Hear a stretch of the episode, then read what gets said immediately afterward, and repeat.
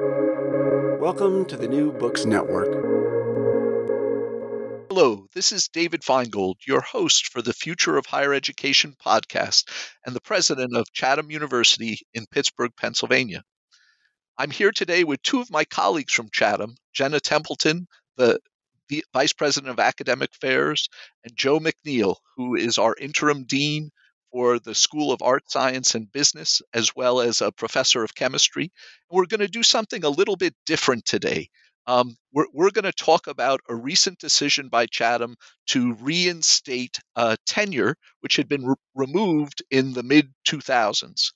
Um, and as this goes against a lot of the trends we're seeing in higher ed, we thought it might be an instructive case for others who are thinking about uh, the issues of what tenure should look like in this 21st century higher ed environment. We thought it would be useful to just give a one minute summary of who Chatham is, just to provide people who don't know us with context. So, Chatham was founded back in 1869 uh, as the first opportunity for women in Western Pennsylvania to d- get a degree. And for the first 146 years of its history, it had a female only undergraduate college, but it added graduate programs that were all gender in the early 90s, and today has about 2,400 students, about 50 50 graduate and undergraduate, and three different campuses. The university has been, been thriving, more than doubling the size of the undergraduate student population since it went all gender uh, in 2015. Uh, to start with, can I ask you both? Well, first, let me say welcome to the podcast. It's great to have you both joining us today. Thank you, Thank David. You. Glad to be here. Um, so, to start with, could you say when and why did Chatham make the decision to phase out tenure? Hi, David. The, uh, this is Joe. Uh, let me jump in by sort of reminding myself, at least, that memory is notoriously subjective. And so I'm going to try to represent a plurality, I think, of opinions on this question. Uh, but as you noticed, Chatham has historically been a women's college for many, had been for many, many years. And so I came to Chatham in 1997. And so in roughly 2005, I had just gotten tenure, and we were facing a, a serious challenge in our faculty. We had been for many years this traditional liberal arts institution. And so we had an undergraduate faculty that had a very traditional um, tenure focus. I think that reflected the liberal arts tradition. It had a pretty strong emphasis on service as we faced some of the sort of financial challenges that all women's colleges were facing at the time, we had started to expand out to these um, sort of all gender uh, graduate programs. And the faculty that we were hiring for them were traditionally sort of professional faculties who were in on essentially visiting faculty appointments. So they were all rotating one year appointments. When we set up these programs, they were, I think, very experimental. It wasn't clear whether they were going to work. And so this faculty structure initially made sense for everyone. But as the programs became established, we ended up with a really diverse sort of a, a divide in the faculty where we had the tenured undergraduate faculty we also had an emerging set of faculty that were now had been at the institution for a number of years, but had no job security and also had no avenue for promotion, had no avenue for access to sabbaticals, those other types of qualities. And so there was a real there was a need to address the, that divide. And I think that what we ended up with was something that was actually very much like our undergraduate tenure system. But we were facing those financial challenges of a small institution. And I don't, I'm going to sort of speculate on sort of where the board was, but I'm sure that they were looking at sort of this need to maintain sort of a maximal amount of flexibility in the way that sort of they continued to restructure the institution. They, I think they had also gone through a couple of instances where they had to remove tenured faculty that had become complicated, and so they wanted to make sure that they sort of kept that flexibility, and they saw a capstone system rather than a traditional tenure system as the best structure to use going forward. Can you say a little for folks about what did, what did the capstone system look like, um, and how did how did it work in practice? Sure, absolutely. So the capstone system was very much like a tenure system. In fact, one of the interesting things is that as we moved away from tenure towards capstone, sort of the restructuring of the faculty manual actually increased the level of scholarship that was expected of everyone. And so it, it's not like we were moving away from sort of the philosophy of tenure, except that when you came up for what would traditionally have been your um, tenure appointment. Instead of getting sort of a lifetime sort of renewal of your contract, what you got was a five year contract. And so every five years, you had to sort of come up. It was viewed by the from the faculty perspective certainly as coming up for tenure again. But you certainly came up for something called a post capstone review that continued to establish whether you were sort of achieving the objectives of your position and whether you were progressing with scholarship and teaching and the service in the way that the institution expected. So what we ended up with was as more people progressed through the system was a lot of people sort of going through these capstone reviews. At one point, we extended it so that uh, people on their second capstone and beyond got six year contracts rather than five. But the sort of ongoing having to come up for evaluation, I think that's what defines our capstone as separate from a traditional tenure system. Just one point of clarification that I think would be useful for folks. Chatham didn't actually remove tenure from anyone when it did the the transition, but it, it phased in a, a new approach of all subsequent hiring happening on the capstone line. Is that right? That's true. The, we, the, the language for tenure uh, stayed. In fact, I'm one of the I was one of the last faculty members to get tenure under the uh, the previous system, and so I, I kept that status, and all my tenured colleagues kept that status throughout the transition.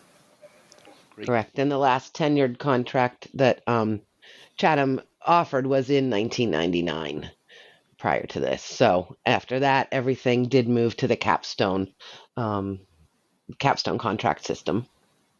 Great. And and Jenna, given given that that capstone system seemed to have served the university quite well, um, over this past two decades since it had been introduced. What was it that led um, to, to, to the reassessment of the system?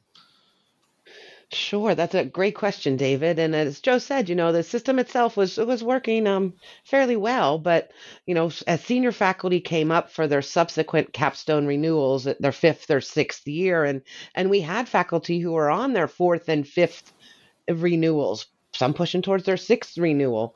Um, it really, they really, we learned, felt restricted in how they could grow their careers and invest their energies with this constant cyclical evaluation. Um, and you know it, and evaluated on the same criteria right it's not that eh, that that criteria shifted so it was sort of this very cyclical five and six year review of the same criteria that didn't leave a whole lot of room for um, latitude for other endeavors in service, in leadership, um, even in different research streams. So really felt that it was somewhat restrictive. Um, and, you know, so even though in over 15 years, no one had not been renewed for this capstone contract, the possibility that it could happen to a faculty member at any time um, really was palpable that fear and that morale drain that happened because of that um, you know co- sort of constant weighing of this this um, you know this big pressure over you every five or six years. Um, and the interesting thing was it took faculty some time to really articulate that in this process but i think that was a real key to what prompted this was the recognition that this was a serious strain and and you know morale drain on our faculty. Yeah, and I remember being surprised the the session that we had uh, Joe with with you and I and and many of those faculty there and it what what really stuck with me was that a number of the faculty who I would have thought as our our most dedicated, are most invested in the institution and our, our students' success also express that feeling that they were making all that effort and yet the, the university wasn't matching that in, in our commitment to them.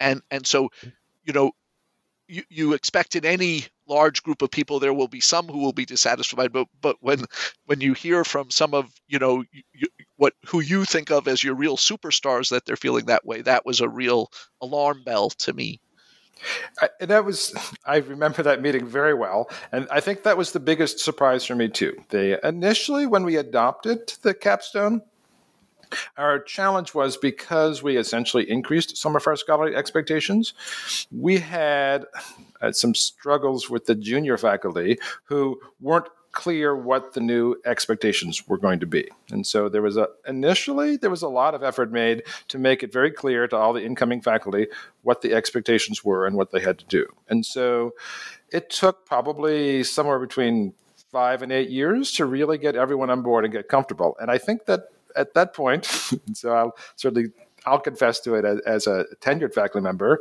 I kind of just declared that a win, and it's like, all right, we we had this challenge, we addressed it. The new capstone system is working, and no one's not getting renewed, and therefore everything should be good. And so, absolutely, when I heard from some of the people that you think of, sort of the bedrock of the institution, who have been here a long time, expressing that sort of level of frustration and also, I mean, angst, obviously, but also this the notion that it was very restrictive to them, that they felt like they couldn't sort of diversify their careers in trajectories that would be both good for them and also good for the institution because they were coming up under the same sort of rigid structure every six years and they so they essentially had to like replicate what they were doing and there was no room to experiment they uh, totally shocked me and I, it, was, it was galvanizing i think is probably a good word mm-hmm. So, so given that that that reaction and the motivation to change, you know, one of the interesting challenges of going about this was Chatham has a very long-serving board, so a lot of the trustees who had served when that decision had been made were still there. And so getting them to re-examine in this highly uh, you know competitive environment for higher ed, particularly in regions like Pittsburgh and the Northeast, where we're seeing a decline in the number of high schools. You know, not necessarily a, a, an easy task. Can you say say a little bit about how you went about the process of making the case to to look at reinstating ten, tenure and and how you engage with the board in that? Sure, and I'm I like I'm going to let Jenna start with this one because the uh, the headline faculty seek return to tenure it's that's not a really attention grabbing headline. It's the the board agrees it's a good idea. I think that's where the story is, and I think Jenna probably has a better perspective from how she initially engaged the board. Sure. Um, thanks, Joe. Thanks, David. I think, um, yeah, and it's it's a key part of this is having the board, and you know, they're the fiduciary res- fiduciarily responsible, you know, folks of this institution, and and um, you know, from the the cases that Joe referred to in the past, there was this amongst um, some of those longstanding board members an understanding that tenure could be expensive and that there were a lot of costs associated with it. And um, it hadn't been redressed, readdressed with this group in over 20 years.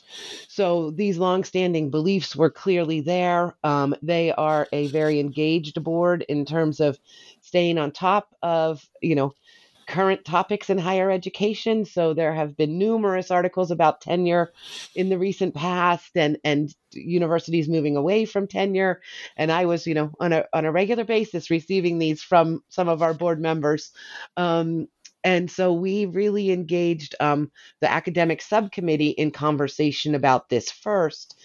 Um, and we had some of our staunchest, you know, uh, objectors in that group, but I think the beauty of our board is that they are always willing to have these conversations and to look at the evidence and to understand different perspectives. And so we spent a lot of time working with that group, and they, um, you know, uh, very thoughtfully added a member of the board to this committee that Joe led.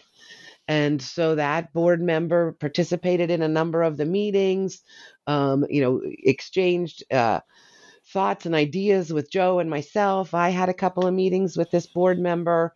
Um, and then we would regularly go back and update the academics committee of the board about the process, the progress, and what we really, really gained from those conversations was the different language that we had between the two groups, right? And I think it was really beneficial to be able to get that um, that input, insight, and those questions from those outside of the academy right? And to, to say, we are not understanding how this works, explain it to us. This is our view.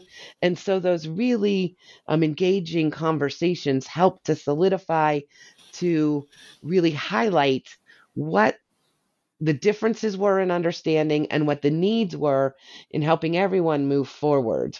Um, you know, and, and to help them understand what their role was and how the board still retained oversight of the process and the you know the financial aspects of the university in terms of hiring faculty and maintaining faculty. And, and Jenna, you referenced the committee that Joe chaired. So, Joe, could you say a little bit about who was on that committee, how they were chosen, and, and how, you, how you went about your work? Yeah. So that was a, a memorable committee. They uh, very active and engaged. So we did our best to uh, attract a group of people from across the institution um, that represented as many sort of constituencies as we could. So we had people from all three of the schools. We had um, some faculty members. We had one faculty member who was tenured. We had some who were on multiple capstones. We also had some junior faculty members who are still in their probationary period. Uh, we even had one faculty member who is a professor of practice appointment at the time. So it represented sort of the diversity of the institution. And that committee was struck um, essentially, we just called for volunteers. They, I did recruit one person on when we needed sort of one additional representative to make sure we had sort of full representation. But it was essentially it was a committee of volunteers that formed in the summer of COVID in 2020. And so one of the challenges was we had to learn how to meet on Zoom. That was a, a skill we were all learning. And we spent the entire summer of 2020 uh, working through these questions. And I think we should, I need to back up a little bit and just remind myself that when this committee was struck, it wasn't struck to bring back tenure. The right the initial conversation was we have heard from the faculty that our current capstone model has some unintended negative consequences. How can we essentially tweak it? How can we improve it to make it work better for what we need? And so we spent most of that summer working, looking at different models of capstones that have used by different institutions around the country. And we learned a couple of things. The first is that there is no standard. Tenure, even with its set of quirks, is sort of universally understood institutions across the country define a capstone model completely different ways. Some use simply annual repeating contracts. Um, two to three year repeating contracts is a very sort of common um, phenomenon, but there is a, a, a plurality of different applications. There is no standard. And I think it's one of the things that we learned is that the language of capstone to anyone outside of our institution is completely unintelligible because everyone defines it differently. Uh, I think that was a helpful moment. We also noted that compared to many systems, because we had such a long capstone period, five to six years, we were continuing to use a fairly robust annual evaluation in parallel with that. And that for our capstone faculty, the annual evaluation process I don't want to say it was completely redundant, but significantly parallel to the capstone review process. Right? And so the first thing we would do when we were on the sort of the faculty review committee looking at a capstone review is look at the annual evaluations because right, the annual evaluations told you about the year-to-year progress and we quickly asked the question how could you not renew someone for a capstone if their annual evaluations were all positive Right? It would be sort of very challenging to make that case. So, what we eventually decided within the committee was that we could eliminate the post capstone reviews if we sort of strengthened and reinforced the language around annual evaluations. It also, I think, has the really valuable um, quality that when you do this, it, you address any emerging problems as they emerge.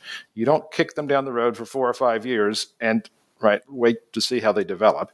You address them as they come up. So the initial program. Uh, progress of the committee was all about how to improve capstone. And what really changed is when we then looked at, well, if we do this, if we have capstone faculty whose contracts are going to renew without having to go through a capstone review, well, isn't isn't that actually tenure? And so, right, it was right. It's so close to tenure in in practice that what we realized is making that fix solved most of our internal problems. One of the external problems we were also recognizing was that hiring and recruiting faculty into the institution, and I think describing who we are and how we work to the world was really being complicated by the language of Capstone because no one could understand it. And once we saw what Capstone looked like, sort of across the country, it was clear why no one could understand it because there is no sort of coherent definition. And so making the structural changes internally resolved most of our internal problems. Rebranding it as tenure again really became 70% outward looking. It's just how do we describe to the institution and, and tell the rest of the world who we are and how we practice? Because we really were exercising a tenure model. And I think it's it was that sort of twofold step that we're like, we're so close to the tenure model, but without actually readopting the language of tenure, we lose all this ability to communicate sort of the benefits of the system that we have. I think in, in working with the board, I think that's where we began to find that common language. That sort of things that we were doing if we would just take that extra step and call them tenure would actually sort of bring the institution lots of benefits as well as sort of the the it is still a very positive step for the faculty Absolutely. And oh, David, I just want to jump in here real quick and say, you know, I remember as Joe was talking, you know, I remember kind of going along this journey with Joe, you know, because after he would have his committee meetings, he'd come and update me and and you know, sort of this uh, you know, this really interesting back and forth about what is it that we're doing and where are we going with this and to really see that discovery was such an amazing process as we look back on it. Um, just really how that thoughtful conversation, discussion, and you know assessment and review of processes really can lead to new and interesting thoughts. Um, so it's a wonderful process, really. Yeah, no, I mean, I think you- you really do hope that this is a model of sort of how shared governance could work. Obviously, this is one where faculty need to have a powerful voice. Jo- Joe, you referenced that in in that work of the committee, which had started in summer of 20 and and I know progressed throughout that that otherwise very challenging academic year with COVID, you looked at a number of other institutions. Were there any of those that were particularly influential in your thinking or model as you were trying to come to what might work for Chatham? They, uh, w- there were a couple of different institutions in Florida that had made the move back to tenure um, for slightly different reasons, but that both, I think, spoke to who we were. Uh, one of them was a school that was really looking to grow their essentially U.S. News and World Report rankings. They they were moving forward as an academic institution.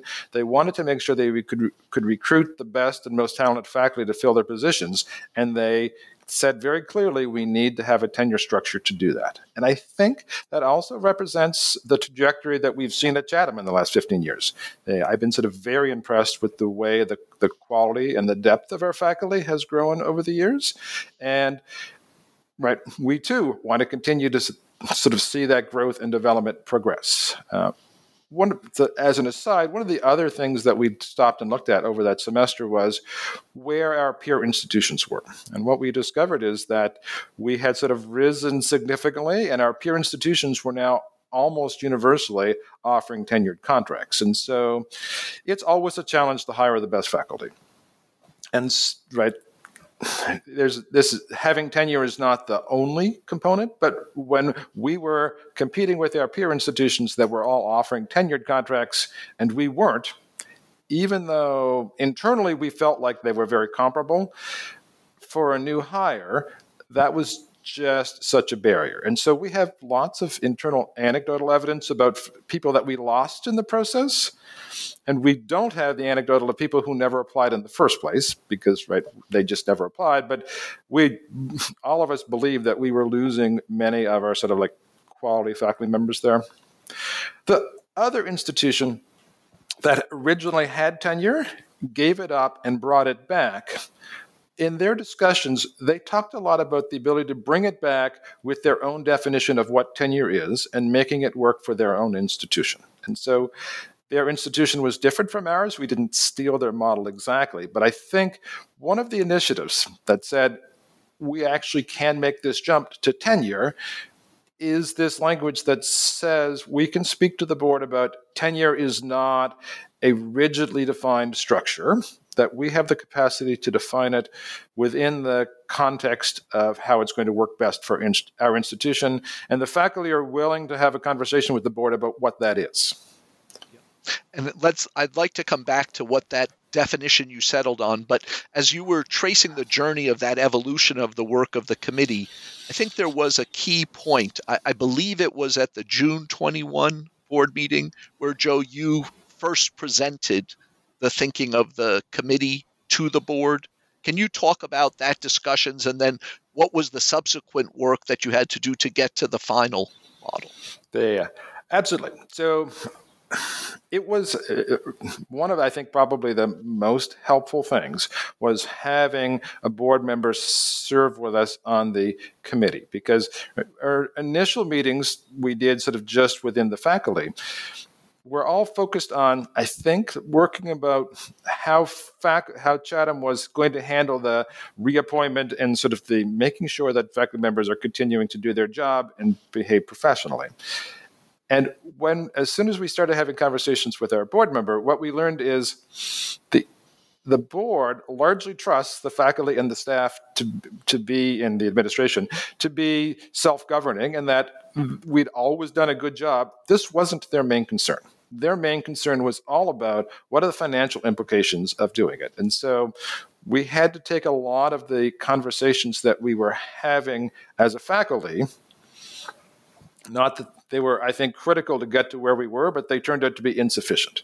Right? We had to take that and then step back and ask the question: All right, if we're going to talk to the board about this, then we really need to learn to speak their language as well. And so we needed to talk about what was in the best interest of the institution. And so one of the things we spent some time doing was to quantify the amount of administrative effort that went into every post capstone review and how when Capstone had been created, there were obviously none for at least five years.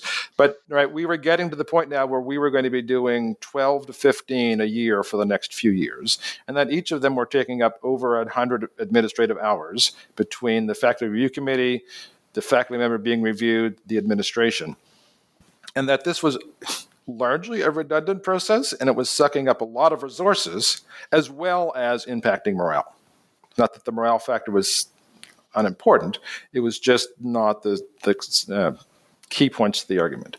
And I think that one of the things that the, we learned at that board meeting was that the board was well aware of the challenges of hiring, and particularly it's a it's a challenge every institution is facing of trying to diversify their faculty and make sure that you are bringing in the deepest, richest pools that you can. And so when we showed them what our peers were doing and the way they were sort of recruiting faculty, I think it was pretty apparent to people on the board that, oh, we really are sort of tying a hand behind our back if we want to reach out to this full, rich um, faculty group that we wanted to hire.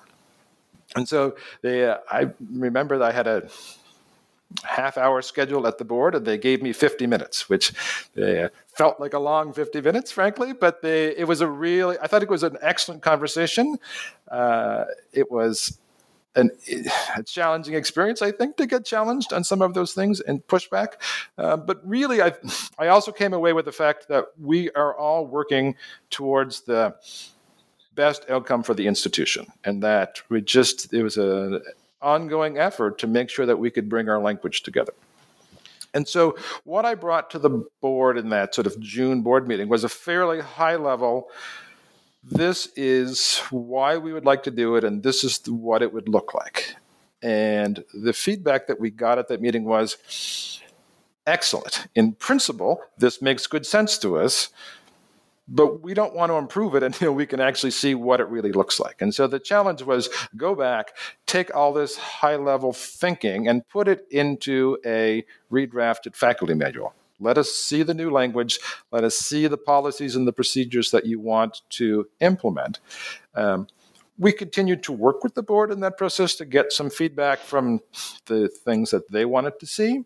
Uh, but I think that that was post that first faculty meeting. That was the challenge, was to essentially go back and completely restructure the faculty manual to let them see what the actual implemented language would look like. And I think once we did that, we had it vetted by the uh, the institutional lawyers, right? There was, I think, there was some concern that I was like some sort of supervillain that was sneaking some wild tenure language in. It's like, wow, I'm not nearly that clever. I'm a chemist, not a lawyer. They, um, but. but they just wanted to see that they weren't committing themselves to something that they didn't understand, and that when we said we're developing a model of tenure that fits what Chatham needs, and it fits within sort of the, the current Chatham structures well, and will serve us all. I think they needed to sort of be able to sort of parse the actual language, um, just to be confident that they weren't signing up for something that they didn't fully understand.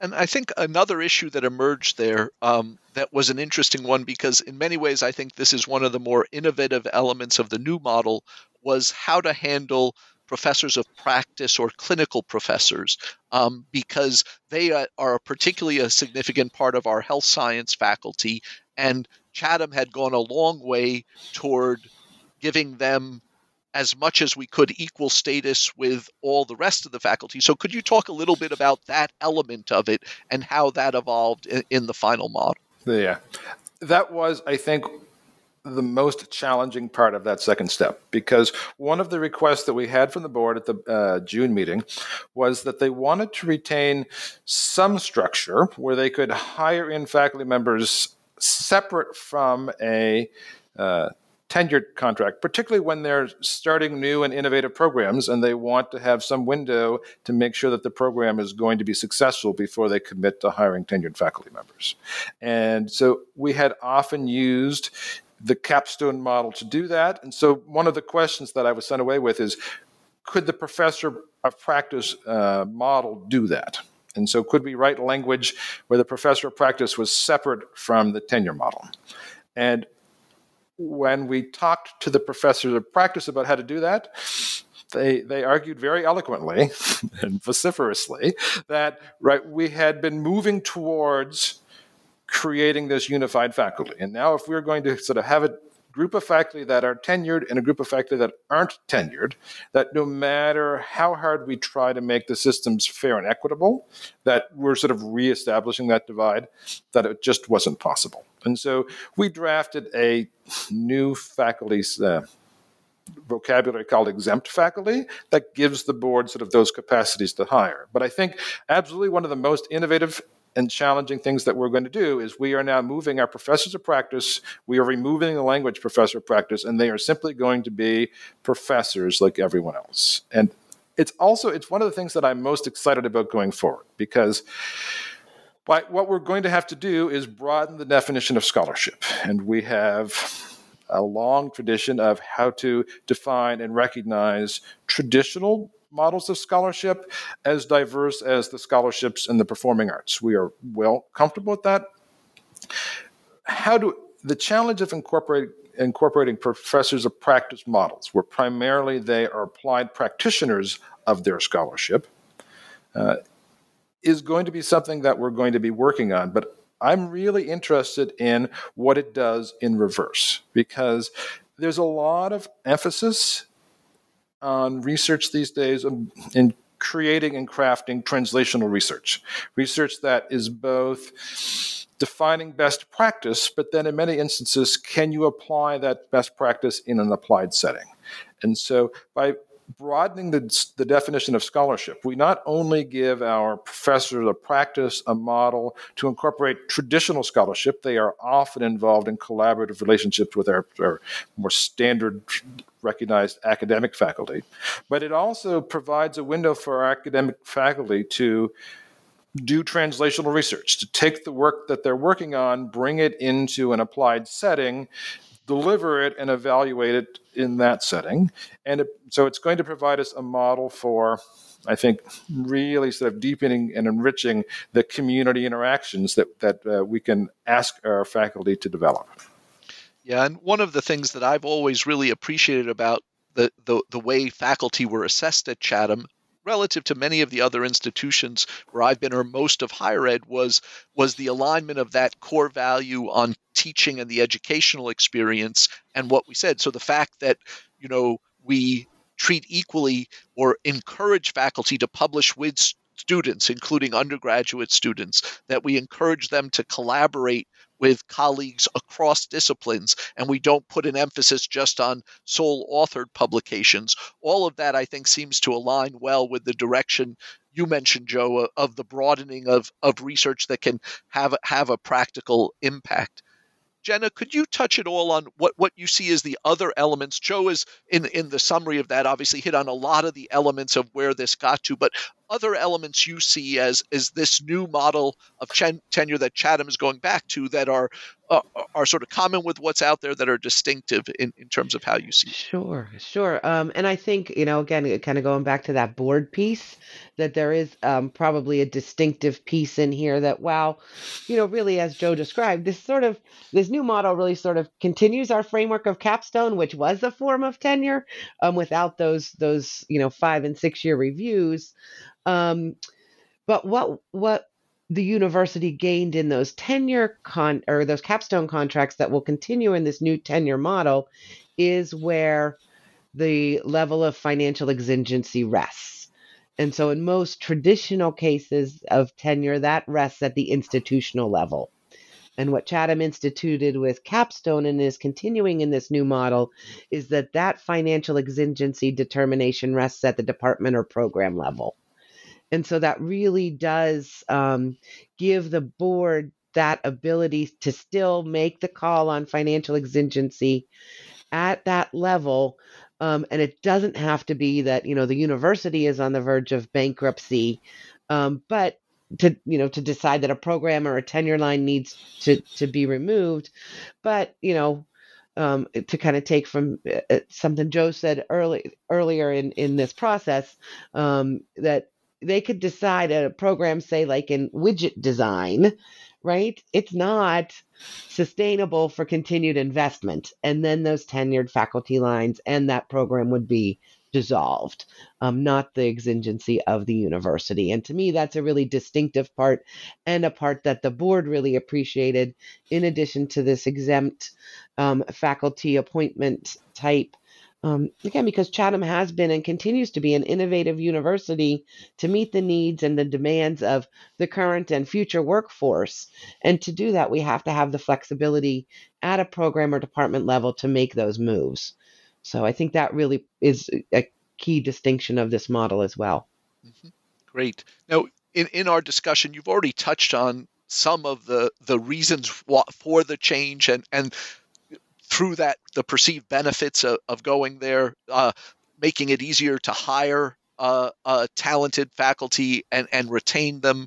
Um, you know, some of the issues around the, the workload that will be saved, given that people weren't getting turned down for subsequent capstone reviews. Are, are, are there other things you see and in, discussions with colleagues that have emerged from this that, that you see as benefits to, to the institution of moving back to tenure? Um, for me, I think those are the two primary ones, right? The hiring of new faculty and the improved morale and opportunity for our current faculty to really expand um, and diversify what they're doing. Um, and, you know, again, uh, having a happy faculty means that they are engaged and our students are, you know, engaged in the work that they're doing and in their classes. Um, so that feels just like such a, a tremendous, you know, win all around. Um, I think one of the downsides that we've talked about. It's not a tremendous downside by any means, but it is a recognition that there is additional work that will be done on an annual basis with these annual reviews. And a, a significant portion of that work will fall to department chairs, program directors, and deans, as well as the faculty, um, in terms of addressing those ongoing um, evaluations Um, and again, just means a different layer of work, um, but that's really good and important work as we continue to build and develop um, a really strong and engaged faculty. And, and if you wouldn't mind elaborating a little on that, Joe, I know that one of the things you mentioned in the original, where it seemed a redundancy, was the annual review, and then having the, you know, the subsequent capstone reviews. How does the what what is the added emphasis on the annual review in the new model, and and and how does that sort of play out in the system in terms of, you know, obviously the intent of that is hopefully the vast majority are not having an issue, but if there is an an issue with performance of faculty? Sure, I think I can take that on. One of the, sort of a broad sort of definition of the way the old capstone model went was sort of an assumption that everybody was doing it wrong and we just needed to check to make sure they weren't. And that's right, obviously not a good description of such a highly vetted, personally motivated group of faculty that you, I think you'd find at Chatham or at any institution. And so the notion is that most faculty are doing exactly what they want them to doing most of the time. And so the annual evaluations are designed to give them that feedback every year that yes, you are on track, you are doing what we want, and you can sort of rest comfortably that your performance is where we need it to be. And so it should take away that, that angst. Right? But we also need a model to make sure that people actually are doing the job that we expect them to do. And so they, there is some complicated language, and I'll skip all the details, but essentially we are using a green, yellow, red model uh, for both probationary faculty and for tenured faculty. Our probationary faculty system is hasn't changed. It's very traditional, and so I'm I'm going to assume everyone largely understands that part. For our tenured faculty, they will now do these annual evaluations, and the yellow model is one that we'll come back and talk about in terms of the challenges it's going to create. But the, we hope that we actually use the yellow model. Right? It's designed to send a signal to the individual um, faculty members that while you're overall doing just great, there are areas of your performance that we need to address. And so there's some language built in that has the dean and the chair work with the faculty member to make sure that everybody understands what the concern is and what they need to be doing to address it. It doesn't have any implications in terms of the tenure structure, uh, but it's designed it's designed to be used. It's designed to sort of provide that feedback. We talked about this earlier when you see problems emerging rather than letting them develop for years before you try to tackle them on. So it is more work, but I actually think it's really productive, right? If you can sort of address problems as they come up, it's very good. The red model, I hope we never have to use, right? But it is designed to say to a faculty member, you have not met the expectations of your position. When you get a uh, red evaluation, two things happen. Uh, the first is that has to be approved by the vice president's office to make sure that everyone is aware that this is happening it all it starts a clock such that if you get two evaluations that are in the red in any sort of rotating five year period, then you'll actually be referred to a, it's essentially like going up for tenure again. It's a, a post tenure review model. But is designed to step back and ask Is this faculty member being treated fairly and appropriately in the annual review process? And are they actually not doing their institution? But there is a model there that can lead to a faculty member being dismissed for failure to perform their, their job. When you get that first evaluation, there's a much more sort of formal system where a, a performance improvement plan is created everyone signs off on it. There are metrics that have to be met. There are obviously timelines for those metrics, um, so that there's no lack of clarity over what the problem is and what the solution will look like when you get to that solution. I, I, I, it's my it, hope that we'll never use it, but it's there. Right. But I think a key part and a very thoughtful part in that too is that I mean, obviously, we still have moral tur- turpitude and you know extreme cases that that you know are. But I think the recognition of the faculty group of the board of, of myself, you, David, involved in this was that some of these things take time to change. Right? So if a faculty member is struggling with, say, getting their scholarship restarted or, you know, moving forward, you can't do that during the course of an academic year.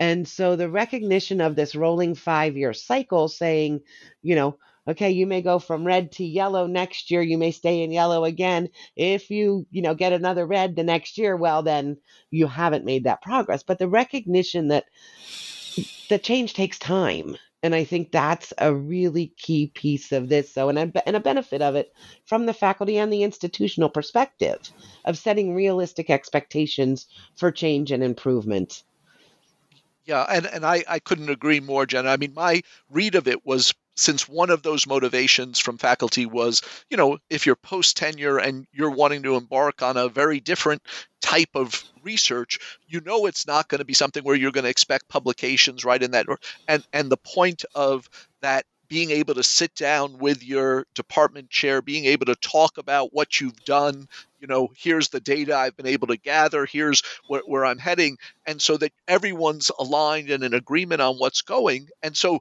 that's not going to trigger even a yellow. It's just, you know, okay, now the next year we're going to say, okay, well, where's the evidence of that and whatnot? But you know, having lived in both tenured and untenured systems and seen them function, I think, you know, what many people would admit is that one of the biggest downsides of tenure is in most of those systems, they don't have as rigorous a, a, review as you've described. And the people who are often most hurt by that are the other faculty and the students in that department. If you have someone who it might be for a health reason or some kind of other crisis, but if they've stopped doing their job, you know who, who who's harmed by that right? And and so you know i think that it, it it really strikes me that this system offers a nice balance there of removing anything where faculty who are doing well and continuing what they do should feel insecure while keeping in those safeguards for for students and the institution. Can, can you uh, just as we wrap up, can, can you all reflect? This has obviously been a you know it's it, it's more than two two years since this start or coming up on two years since this began, a, a very thoughtful process in going through it. And any lessons, reflections you have from this? Because I think a lot of other institutions, given all of the turmoil in higher ed, are probably going to be taking a look at their way in which they assess and promote faculty and the, the contract systems, things you would draw from this that, that others might learn from as they go. Yeah, I'll jump in. I'll go first. The, uh, there's a, two, two things here that I think are really sort of powerful.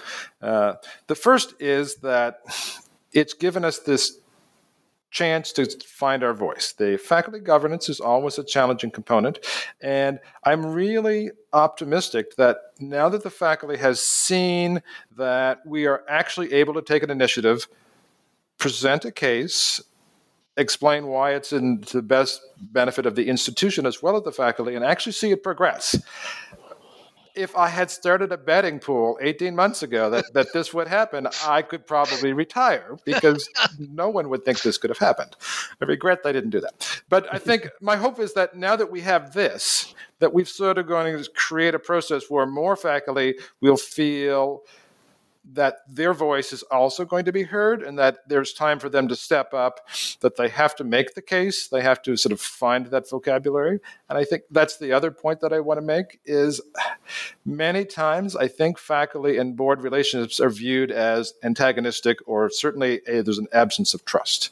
And in working through this process, what I learned is everyone is working for the best interest of the institution, but the filter and the language that they use to view that is often so different that you can't see how it relates. And so the time that it took, uh, it really, it only took three or four months to conceptually come up with this. The real time was in developing relationships, in listening, and understanding other people's attitudes and viewpoints and finding the common language that we could all sit around and talk without it being defensive or confrontational and get to these solutions that work for us. And so, obviously, the solutions that work for Chatham will not translate directly into other institutions, but I, the process has been so powerful. I've been very, very optimistic about it.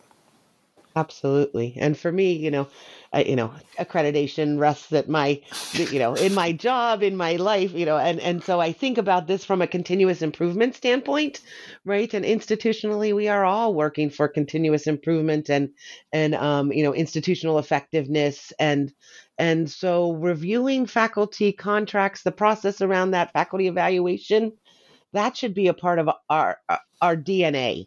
You know, it should be another process and and policy and practice that we review on a regular and recurring cycle um, for that institutional improvement. And I can tell you and want to reassure folks that we're not going to wait another 20 years to do that again. Right? This needs to be built into our cycle of assessment and evaluation um, on a more regular basis. Although I'm I'm hoping that with all of the effort that's been put in that this you know while we want to make sure we're we're, we're oh. checking it that we're we're not going to be asking joe to reconvene this no no no no no no. No absolutely not. I don't think that will be the outcome but i think we need to say what is working what isn't yeah. working right? And to not just assume that for 20 years the same system is going to work right? Not that we have to fully change it but you know as joe said at the beginning you know we started this to kind of improve the system we had and the beautiful outcome of it was we we changed what we called that system and and in components of that system so i don't i you know i don't foresee and i hope we don't have a whole you know change moving forward but to continue to tweak this to make sure it is the best for the institution the faculty and, and most importantly our students well, and, and, and it hadn't been 20 years, Jenna, right? Because right when I got to Chatham in 2016, we it did, was clear right. that there were some real issues with the system, right? And so